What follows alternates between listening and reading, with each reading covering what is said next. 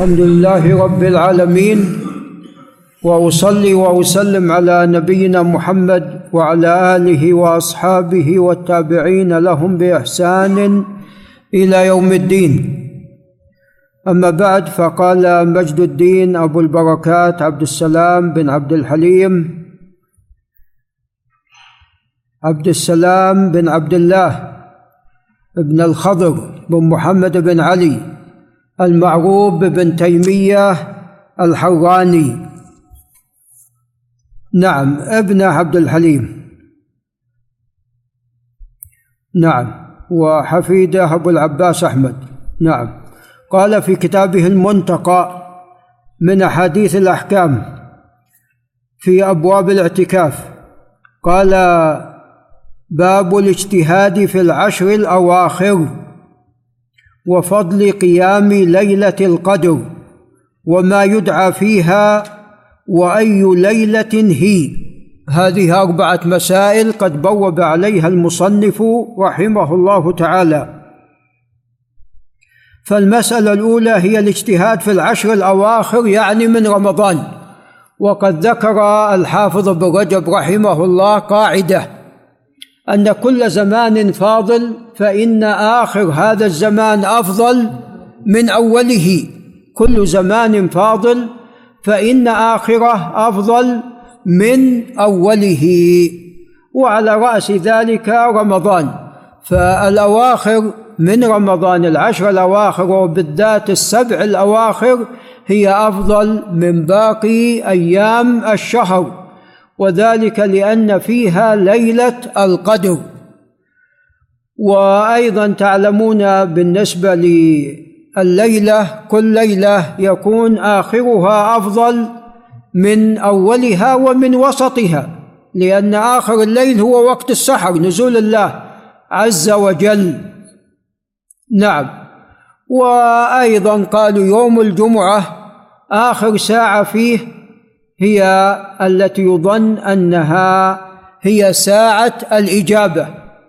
فإذا رجحنا ذلك يكون آخر الجمعة آخر يوم الجمعة أفضل من وسطه وأوله.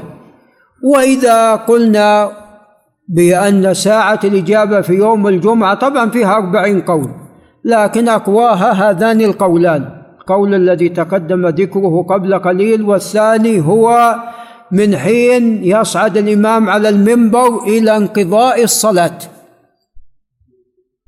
وهذا لعله والله أعلم أقرب. هذا لعله والله أعلم أقرب.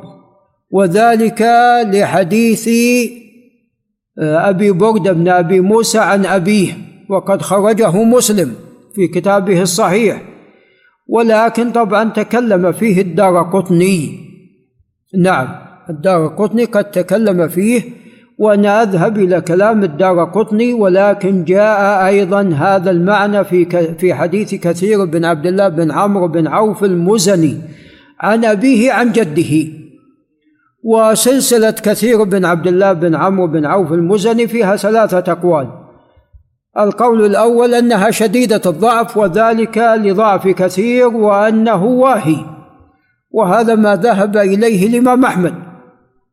والقول الثاني أن هذه السلسلة نعم فيها ضعف ولكن ليست واهية وإنما تكتب وتتقوى بغيرها. وهذا ما ذهب إليه أبو بكر البيهقي. والقول الثالث أنها قوية. وهذا ما ذهب إليه الإمام البخاري وتلميذه أبو عيسى الترمذي فإنهم قد صححوا. بعض الأحاديث التي جاءت بهذه السلسلة وهو حديث التكبير في صلاة العيدين في الركعة الأولى سبع وفي الثانية خمس. نعم. ومما يقوي ذلك من حيث المعنى أن يوم الجمعة طبعا يتميز بصلاة الجمعة وصلاة الجمعة متى تكون؟ في آخر ساعة ولا تكون في وسط اليوم؟ تكون في وسط اليوم. نعم تكون في وسط اليوم. فوالله أعلم يعني هذا اليوم إنما تميز بصلاة الجمعة والخطبة التي في مع الصلاة واجتماع المسلمين. ولذا كانت الجمعة عيد ولكن ليس عيدا مطلقا وإنما عيدا مقيدا بالأسبوع. ولذا يجوز صيام الجمعة إذا جمع إلى غيره إلى يوم الخميس أو إذا صمت السبت مع الجمعة. وأما الأعياد المطلقة فلا يجوز صيامها لا مجموعة ولا مفردة. فالجمعة لا يجوز إفراده كما تواترت بذلك الأحاديث إلا أن تصوم يوما قبله أو يوما بعده. نعم. فوالله أعلم هذا يقوي أنها من صعود الإمام على المنبر. نعم. وقد جاء ما يفيد أن في عندما يدعى في الاجتماع الكبير هذا أرجى يكون أرجى للإجابة يكون أرجى لإجابة الدعاء. وقد نص على ذلك أيضا الإمام ابن القيم رحمه الله. فلذا كان عليه الصلاة والسلام يجتهد في العشر الأواخر ما لا يجتهد في غيرها من أيام هذا الشهر العظيم. نعم.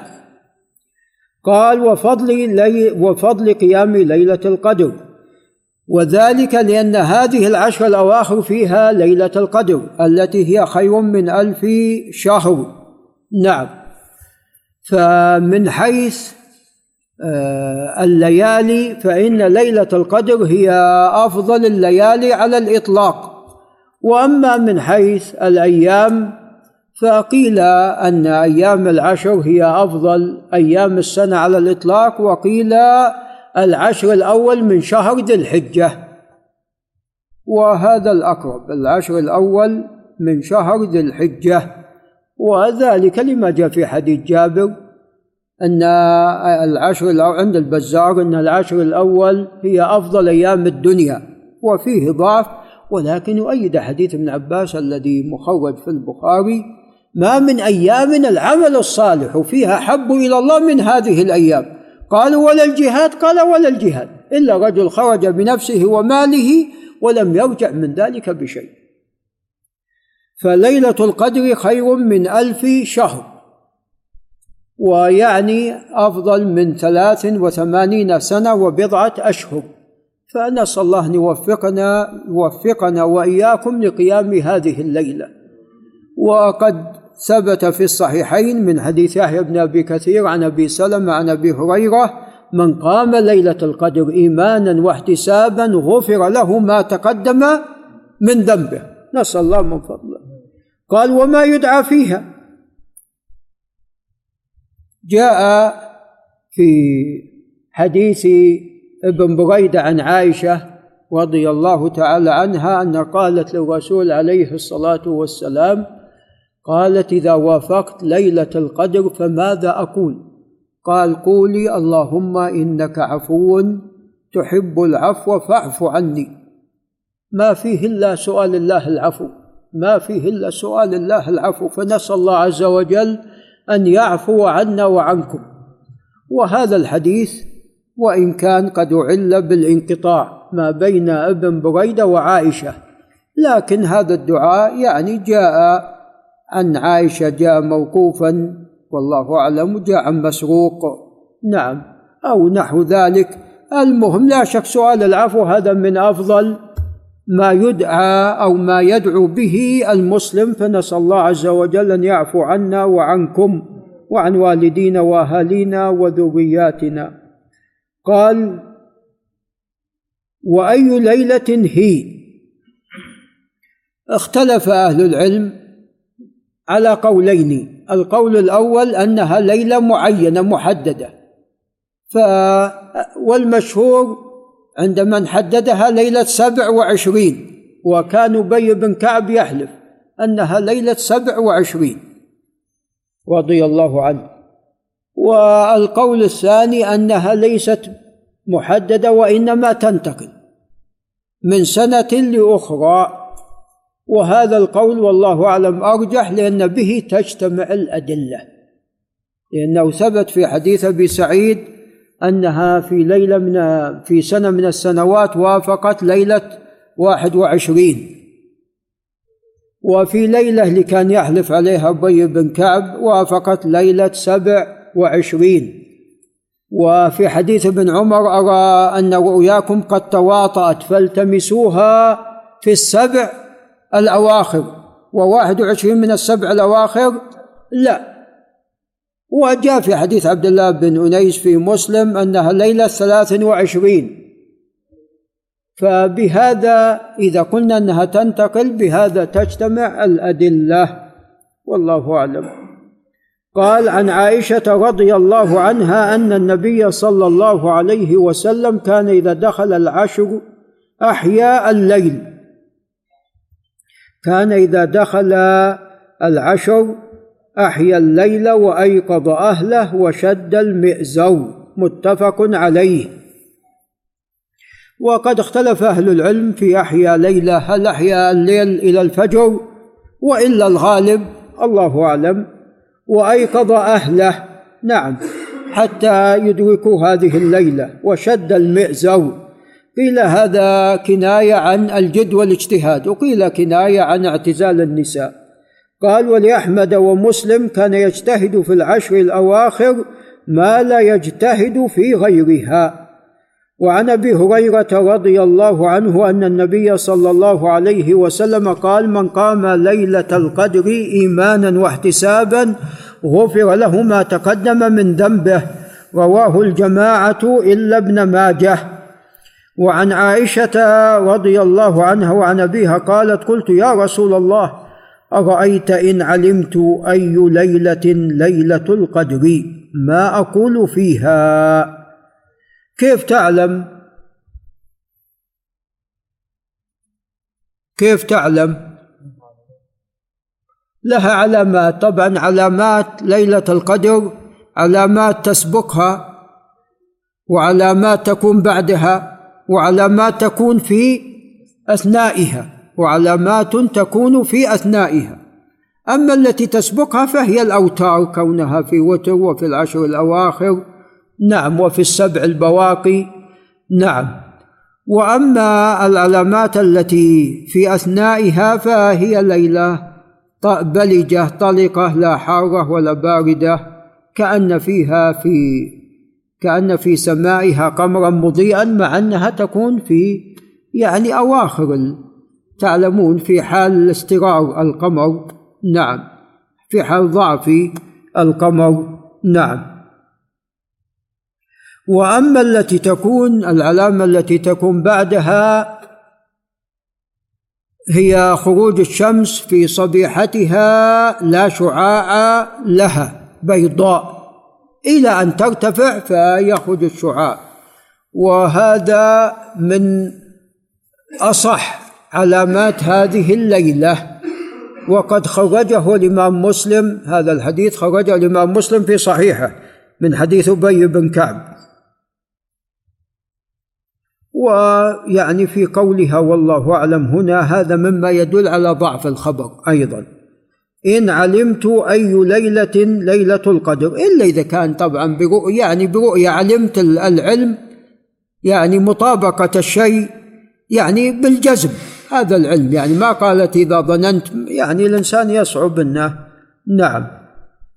فلعل هذا من القرائن على ضعف الخبر. ما أقول فيها قال قول اللهم إنك عفو تحب العفو فاعف عني. رواه الترمذي وصححه وأحمد وابن ماجه وقال فيه أرأيت إن وافقت ليلة القدر؟ وعن ابن عمر رضي الله عنهما قال قال رسول الله صلى الله عليه وسلم من كان متحريها فليتحرها ليلة سبع وعشرين أو قال تحروها ليلة سبع وعشرين يعني ليلة القدر رواه أحمد بإسناد صحيح.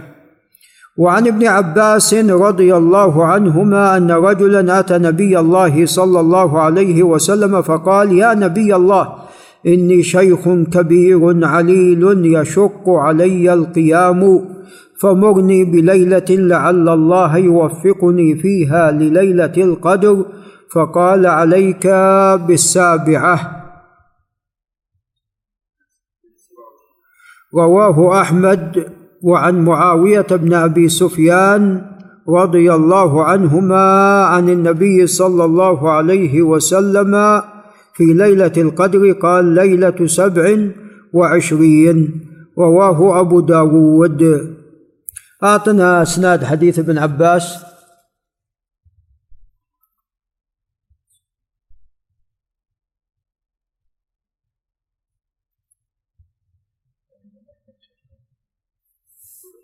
حدثنا معاذ بن هشام قال حدثنا أبي عن قتادة عن حكيم عن عبد الله بن عباس.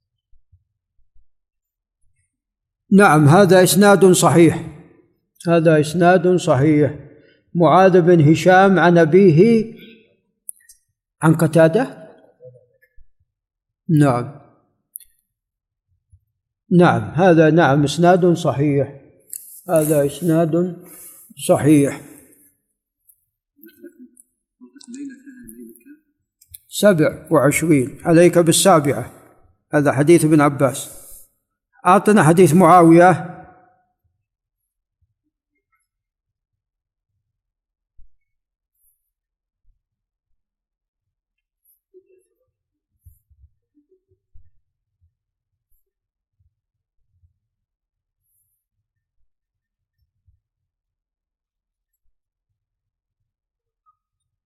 نعم.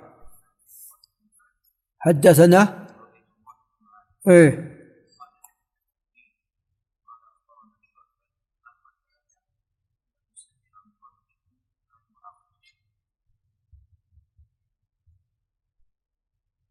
حدثنا عبيد الله بن معاذ. إيه.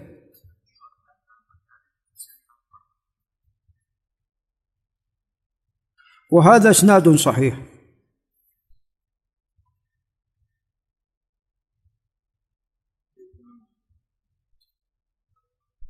إيه قد صححه المصنف حديث ابن عمر. عبيد الله بن معاذ بن معاذ العنبري.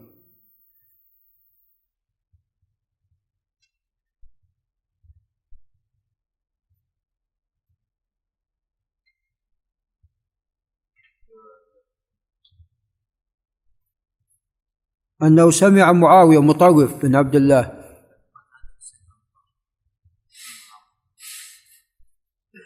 مطرف عن معاوية.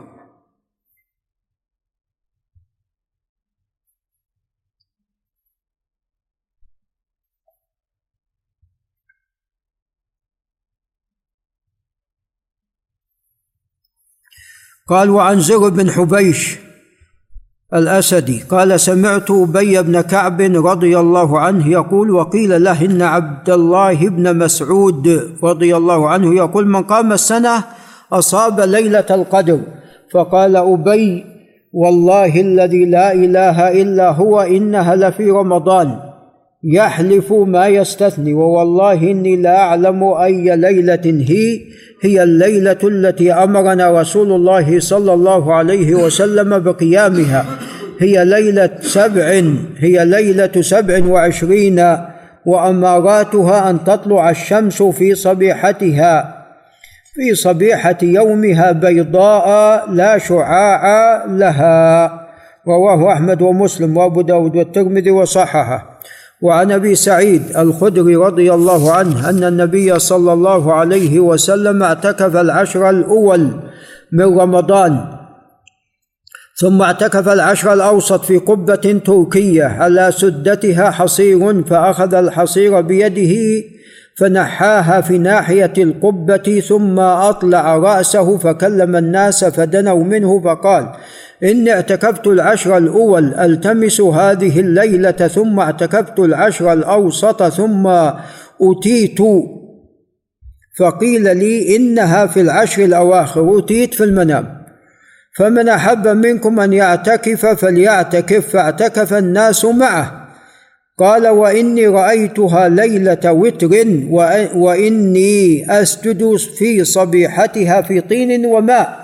فأصبح من ليلة إحدى وعشرين وقد قام إلى الصبح فمطرت السماء فوقف المسجد فأبصرت الطين والماء فخرج حين فرغ من صلاة الصبح وجبينه وروثة أنفه عليه الصلاة والسلام طرفه فيها الطين والماء وإذا هي ليلة إحدى وعشرين من العشر الأواخر متفق عليه لكن لم يذكر البخاري اعتكاف العشر الأول فهذا لفظ مسلم. وعن عبد الله بن أنيس أن الرسول صلى الله عليه وسلم قال رأيت ليلة القدر ثم أنسيتها وأراني صبيحتها أسجد في ماء وطين. قال فمطرنا في ليلة ثلاث وعشرين فصلى بنا رسول الله صلى الله عليه وسلم وانصرف وإن أثر الماء والطين على جبهته وأنفه. رواه أحمد ومسلم وزاد. فكان عبد الله فكان عبد الله بن أنيس يقول ثلاث وعشرين.